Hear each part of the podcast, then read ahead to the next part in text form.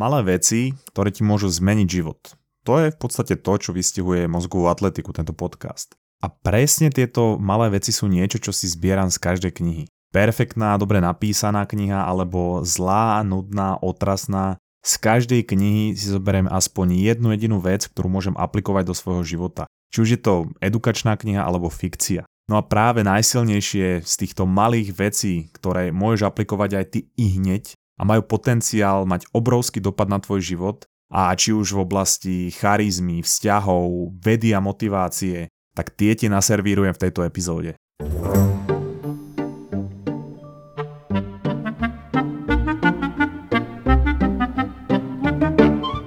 Ešte predtým, než sa dostanem k tým malým veciam a k tým myšlienkám samotným, tak iba taká malá odbočka. V podstate dostaneš teraz behind the scenes, ako vzniká taká epizóda mozgovej atletiky. Takže predstav si, že sedím za pracovným stolom a niečo si robím, či už ohľadne podcastu, to je jedno. To dramaticky vtrhne do mojej izby môj brat, ako keby obdržal manuskript poslednej knihy Game of Thrones, na ktorú bezvýsledne čakáme už 11 rokov. A to robí presne vtedy, keď mi chce buď povedať niečo absolútne nudné alebo absolútne nedôležité. Takže vtrhne do mojej izby, 6 krát rýchlo zopakuje moje meno a na tvári má výraz obrovské naliehavosti. Tak samozrejme sa otočím, hovorím si, no čo je. A Patrik pohotovo hovorí, mám brutálny nápad na epizódu. No a keď toto povie, tak v 99% prípadoch viem, že to bude niečo primitívne, lebo on si takto v podstate robí srandu. Tak len pre predstavu, čo sú nejaké jeho v úvodzovkách nápady na epizódu z minulosti. Prvý. Prečo ľuďom vzniká podbradok a typy a triky na to, ako ho maskovať? Dovetok môžeš použiť extrémne sofistikovaný vtip na ľudí, ktorí majú s týmto problém, že máš na nich hrať tri veci a keď už máš byť konkrétny, tak je to ich brada. Ďalší nápad to bolo potom, čo sme vydali epizódu, ktorú sme nazvali Sex a pikantné pokušenie a práve podľa mňa preto, že mala taký názov, prekonala všetky rekordy v počúvanosti a číslach, tak on prišiel s papiermi, ako keby mi chce niečo odprezentovať a hovorí, že Mám extrémny nápad na epizódu a nový koncept nášho podcastu. No a prezentoval to tak, že vlastne ten jeho koncept spraví náš podcast najpočúvanejší na svete, zarobíme na to miliardu a každému človeku tak zmení život. Hovoril, že vypracoval detálny plán, že to robil po večeroch, tak ja už som tak očakával, že to bude niečo seriózne. A on hovorí, že dobre, čo bude napríklad ďalšia epizóda? Tak hovorím mu, že neviem, kritické myslenie povedzme. A on, že OK, takže kritické myslenie, Ty nazveš epizódu Ako sa naučiť kritické myslenie, príklad, hej. Za mesiac 6000 vypočutí, žiadny úspech a sláva, úplne obyčajná epizóda. Môj názov začal napodobňovať dramatické bubnovanie, no a potom to nakoniec povedal, epizóda sa bude volať Kritické myslenie pri sexe. Bum, milión vypočutí za týždeň, úspech, sláva a každému, kto si to vypočuje, to zmení život. Takže sa ho pýtam, že tvoj plán v podstate spočíva v tom, že do názvu každej epizódy, to je jedno, o čom bude zabudovať slovo sex. A on pomaly kýve hlavou, dvíha obočia a napodobňuje rukami rozhadzovanie peňazí. Takže v 99% prípadoch, keď povie v úvodzovkách nápad na epizódu, viem, že to bude extrémna primitívnosť. Teraz ale po ozname nápad na epizódu spustil. Denis, čítaš milión kníh, potom robíš chytrolína v podcaste, Mám pre teba jednoduchý koncept. Jednu vec, čo si si zobral z tvojich obľúbených kníh, pozri, je marec, mesiac knihy, spojíš to s tým, že však knihy, potom dáš nejakú myšlienku z knihy o charizme, o motivácii, na Patreon hodíš bonus o vzťahoch a sexe a nazveš to dobré myšlienky z kníh a sex, lebo tieto témy ľudia najviac chcú a najviac ich zaujímajú. No a ty mi okamžite vnúkol dva nápady a vieš čo, tak tu to máš. Práve počúvaš epizódu Sex a dobré myšlienky z kníh. Takže ten nápad, ktorý mi Patrik vnúkol tým, čo povedal, nie je len táto epizóda, ale týka sa aj myšlienky samotnej, ktorú budem používať. No a tá myšlienka je z knihy, ktorú spomínam veľmi často, ako získavať priateľov a pôsobiť na ľudí od Dale Carnegieho.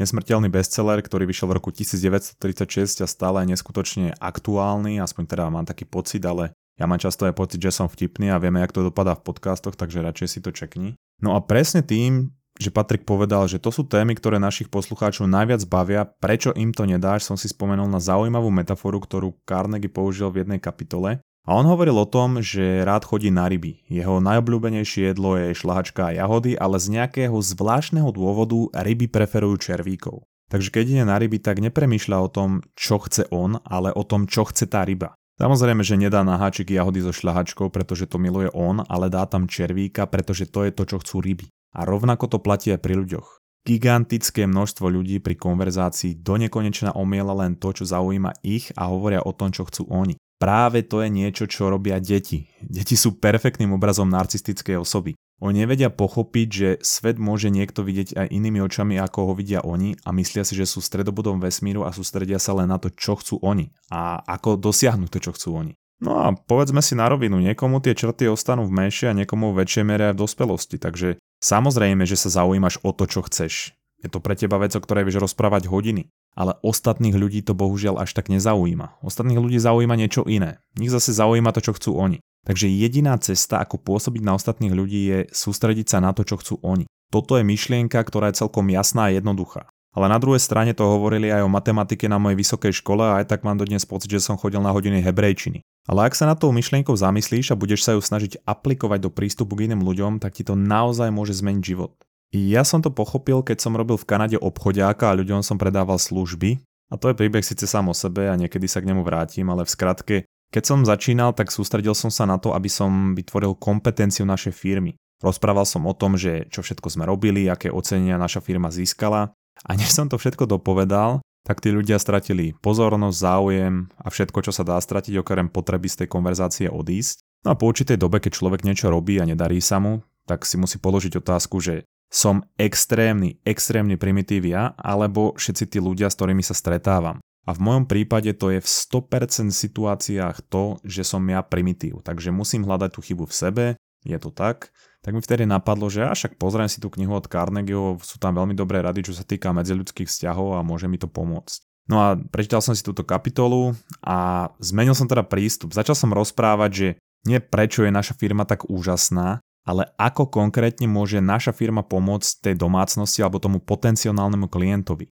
No a vtedy sa karta obrátilo a začalo sa mi dariť. Ale to isté môže platiť napríklad aj na pohovoroch. Ty môžeš do nekonečna rozprávať o tom, že aké sú tvoje pozitívne vlastnosti, aké máš všetky skúsenosti a môžeš mať životopis dlhý jak mený zoznam ľudí, ktorí aspoň raz v živote prevratili očami nad môjim vtipom a tvárili sa znechutene, ale skús sa raz zamerať na to, že ako tie tvoje vlastnosti a tie všetky tvoje skúsenosti môžu úplne konkrétne pomôcť tej danej firme a uvidíš, ako sa dynamika tvojich pohovorov úplne zmení a dostane iný rozmer. Jednoduchší príklad. Určite pozeráš nejaké videá na YouTube a všimni si, že youtuberi vždy hovoria počas videa, aby si dal odber. Teraz otázka, že ktorý spôsob je podľa teba účinnejší? Ten, ktorý povie, že daj mi odber, urobíš mi tým radosť, alebo ak chceš dostávať viacej videí typov a pridanej hodnoty, ako si dostal v tomto videu, tak daj odber. Samozrejme, že nedáš odber ani jednému, pretože jediná vec, ktorú chceš odobrať je mozgová atletika. Ak by ti ale držali pištol pri hlave a povedali ti, že musíš si vybrať jedného z týchto dvoch youtuberov a dať mu odber, aj tak si nevyberieš a tvoja priorita by bola mozgová atletika, ale keby existoval taký vesmír, čo neexistuje, kde si vyberieš, tak vždy má vyššiu šancu tá možnosť, kde hovoríš o tom, ako bude z toho benefitovať tá druhá strana. Čiže v jednoduchosti je veľmi dobre povedať, aké výhody budú z toho pre tú druhú stranu plynúť a môžeš povedať aj nejakú nevýhodu, ktorá bude z toho plynúť, ak tú vec nespraví. Ak zostaneme napríklad pri tom YouTube, tak oni často hovoria, že dajú odber, aby si nezmeškal žiadne moje ďalšie video a neutieklo ti nič dôležité. Čím naznačujú to, že ak nedáš odber, tak ti utečie niečo dôležité. Takže či už je to v práci ako šéf alebo ako kolega, ak niečo od niekoho potrebuješ alebo chceš, aby pre teba niekto niečo spravil, alebo chceš mať úspešnejšie medziludské reakcie a vzťahy, možno chceš na niekoho zapôsobiť, skús formulovať tie konverzácie a prosby tak, aby sa sústredili na to, čo chce tá druhá strana a som si 100% istý, že v akejkoľvek oblasti života spozoruješ obrovský rozdiel. Je to lifehack a charizma booster. No a ešte predtým, než pôjdem na ďalšiu myšlienku a malú vec, ktorá je za mňa najjednoduchšia, ale zároveň najsilnejšia, tak, iba taký kratučký príbeh o mojej babravosti. Minulý rok v Kanade som si nakúpil pár kryptomien, nejaký Bitcoin, Ethereum a Cardano a hovorím si, dám si tam nejaké peniaze, čo nepotrebujem, možno to extrémne vypáli a ja budem v balíku. Pst, ešte to nevypálilo a nie som v balíku. No potom prišiel marec, daňové priznanie robím na poslednú chvíľu, lebo som kanec a s ním aj informácia, že ak som minulý rok nejaké kryptomeny predal, niečo za ne kúpil alebo vymenil za iné kryptomeny, toto všetko môžu byť činnosti, ktoré treba zohľadniť pri počítaní dane v daňovom priznaní. Moja prvá reakcia, zmetenie, v hlave sa rozsvietil otáznik. Potom prišla ďalšia informácia, že prevádzkovateľov elektronických peňaženiek, ktorí majú zaznamenané všetky transakcie, môže daňový úrad vyzvať, aby mu tieto databázy sprístupnili. Ja zase nechápavý pohľad a druhý otazníček. Odpoveď ale bola celkom jednoduchá, a to konzultáre Digital. Daj si www.najedenklik.sk, kde ti so všetkým poradia. Majú aj kryptokalkulačku Cleo, ktorá je napojená priamo na burzu a prepočítava nákupy a predaje. Pomocou nej si vieš všetko vypočítať, ale pokiaľ si úplne rovnako babravý, pst, presne ako ja, tak ti vypracujú digitálne daňové priznanie efektívne, rýchlo a za dobrú cenu. Nebuď babravý ako ja, ale uľahči si to z konzultáre digitál na www.najedenklik.sk.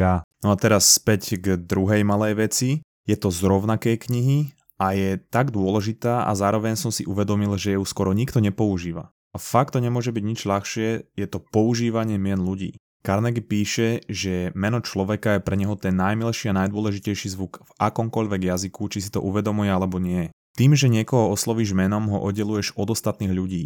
A to vytvára taký pocit jedinečnosti a dávaš mu najavo, že sa bavíš s ním a že ho vnímaš. Oveľa charizmatickejšie pôsobíš, keď aj pri jednoduchej konverzácii vsunieš prirodzene do vied meno človeka, s ktorým komunikuješ. O to silnejšie to je, ak sa bavíš s niekým, koho až tak dobre nepoznáš alebo koho si práve spoznal. Jednoduchý príklad rozhovory, ktoré robíme v mozgovej atletike sú s ľuďmi, ktorých ja osobne nepoznám.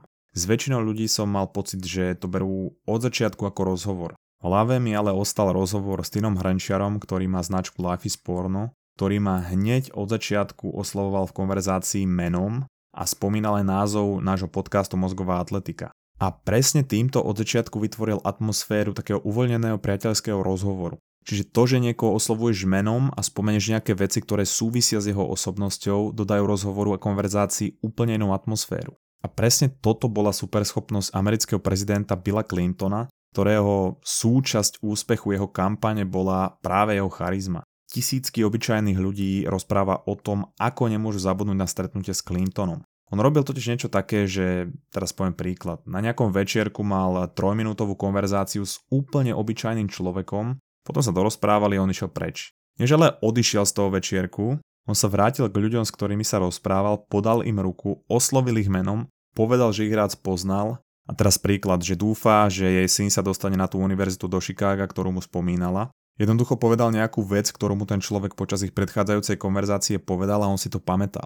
A to vytvorí v tom človeku pocit jedinečnosti a to, že si prezident pamätal meno toho človeka aj to, o čom sa rozprávali, bolo pre toho človeka až nereálne a neskutočne to na neho zapôsobilo. A to je tak neuveriteľne efektívna metóda, že ak sa to naučíš robiť dobre, tak sa nebojím povedať, že si môžeš budovať až kult osobnosti. Koľkokrát sa ale stane, že sa s niekým zoznámiš a sústredíš sa na úplne iné veci, či už na cecky, nepozeráš sa do očí alebo ja neviem čo. A zistíš, že OK, dobre, stlačil som ruku, pozrel som sa na cecky, pozrel som sa do očí, ale absolútne nevieš to meno. A potom celú dobu toho človeka oslovuješ nepriamo alebo čakáš, čo niekto povie jeho meno, aby si si to pripomenul. V takomto prípade sa pohode toho človeka spýtaj na to meno, on ti ho rád zopakuje a potom ho tým menom oslovuj, vkladaj ho do konverzácie a ak to potom skombinuješ s tým, že si zapamätáš nejaké detaily vášho rozhovoru a vrátiš sa k tomu napríklad ďalší krát, čo sa spolu budete rozprávať, tak bude z teba taký super človek. A posledná myšlienka pochádza z knihy, teraz čekuj tú anglickú výslovnosť, Molecule of More od Daniela Liebermana a Michaela Longa a týka sa motivácie a dosahovania výsledkov. Molecule of More je o dopamíne, o ktorom som robil aj dvoj epizódu 26 a 27 a je to molekula v našom tele, ktorá súvisí s motiváciou, energiou, driveom a pohybu k veciam, ktoré nám spôsobujú pôžitok. My ho máme za deň, teraz to zjednoduším, v tele v určitom množstve a čím viac ho spotrebujeme na bezduché blbosti ako hodiny scrollovania sociálnych sietí, Netflix, videohry, porno, tým menej motivácie máme robiť a prenasledovať zmysluplné činnosti a projekty. Z knihy je jasné, že jeden z najlepších predpokladov uvoľňovania dopamínu pri akejkoľvek činnosti je zmena, respektíve nejaký nový element. To znamená, príklad, nechce sa mi ísť cvičiť, mám málo dopamínu, nemám drive ísť do posilky, do ktorej chodím pravidelne už 2 roky a potom si spomenieš, že kúsok od tvojho bytu otvorili nové fitko a prvý vstup je zadarmo. Ty budeš oveľa viac motivovaný ísť cvičiť, pretože to je úplne nové prostredie, nové stroje, čiže pravdepodobne nejaké nové cviky, Budú tam aj noví ľudia, to znamená, že na viacero nových ľudí sa môžeš perverzne dívať a keď si to všimnú, tak začneš žmúriť na hodiny a predstierať, že vlastne si sa pozeral koľko je hodín. Čiže veľa nových podnetov, nové prostredie, to uvoľní viac dopamínu a zvýši pravdepodobnosť, že pôjdeš. To isté platí aj pri dovolenke. Si niekde v zahraničí, všetko je nové, nepoznáš to tam a zrazu máš úplne iné podnety, máš motiváciu veci robiť a napadajú ťa aj nové nápady. Platí to aj pri partneroch povedzme. Na začiatku, zakiaľ to je také nové, tak sexujete neustále a potom tá intenzita pomaličky opadá. A to nie je tým, že by ste obaja strácali chuť na sex, pretože keby sa objavil nový partner, tak by ste si uložili rovnako s besilom tempe ako s tým predtým, ale tam by sa tiež postupne intenzita znižovala. A to súvisí s Coolidge efektom a podrobne o neurovede pri vzťahoch a sexe rozprávam v bonuse tejto epizódy, ktorá je na našom Patreone. Ty sa dozvieš detálne prečo postupne klesá chuť na sex a neurovedu za zamilovanosťou a dlhodobými úspešnými vzťahmi a samozrejme budem rozprávať aj o tom Coolidge efekte. Takže ak nás chceš podporiť, odkaz na náš Patreon nájdeš v popise tejto epizódy. Ale späť k téme, ja poviem príklad z vlastného života, povedzme keď píšem epizódu podcastu alebo momentálne keď píšem knihu, Snažím sa meniť či už miesta, kde píšem, alebo aj kaviarne, pretože úplne inak to pôsobí na uvoľňovanie dopamínu, ale aj kreativitu a iné veci. V jednoduchosti, ak máš problém navotivovať sa spraviť nejakú vec, ktorú robíš pravidelne, tak skús priniesť nejaký nový element do tej činnosti, ktorú chceš spraviť. Pri cvičení to môže byť nová posilka, úplne nové cviky, zacvičiť s nejakým novým kamošom. Pri behaní to môže byť nová trasa, pri práci v kancelárii, ak to je možné, presun sa na nové miesto, reorganizuj si svoj stôl. Pri masturbácii si vymeň pravú ruku za ľavú. Jednoducho niečo zmeniť, spraviť niečo inak a to sa týka aj veci, ktoré robíme pred tou činnosťou samotnou a po tej činnosti. Čiže môžeš ísť do práce inou trasou, alebo keď ideš z posielky, tak tiež môžeš ísť inou trasou a veľa ďalších vecí, ktoré sa dajú zmeniť, ja by som ich aj povedal, keby ma napadli, takže asi by som mal zmeniť miesto, pretože teraz tá fantázia je trošku nižšia. Každopádne chápeš, čo ti chcem povedať. A keby absolútne už nechápeš, e, nakazím ťa trošku svojou primitivitou a chceš o dopamíne, motivácii, zvykoch a nastavovaní a plnení cieľov, alebo o celej tejto neurovede, ktorá za týmto stojí vedieť viac a dopodrobná, môžeš sa prihlásiť na môj webinár Reset motivácie, ktorý bude 3. apríla Preberiem tam úplne všetko do podrobná, ty dostaneš konkrétne nástroje, ako optimalizovať svoje návyky, deň, okolie a dopamín pre nadpozemskú motiváciu. Odkaz na registráciu webinára je zase v popise epizódy. Ak vtedy nemôžeš, úplne v pohode príde ti záznam webinára aj s PDF zhrnutím a najlepšie je, že sa môžeš pripojiť odkiaľkoľvek. Takže úplne všetko, čo v živote potrebuješ, nájdeš v popise tejto epizódy, či už odkazy na webinár, Patreon alebo knihy, o ktorých som hovoril. Nájdeš tam aj moje holé fotky, dozvieš sa, kto naozaj zabil Kennedyho, alebo spolu odhalíme svetové prísahanie. Ďakujeme za všetky správy, zdieľania a feedbacky, ste super komunita, počujeme sa zase o týždeň, čau es.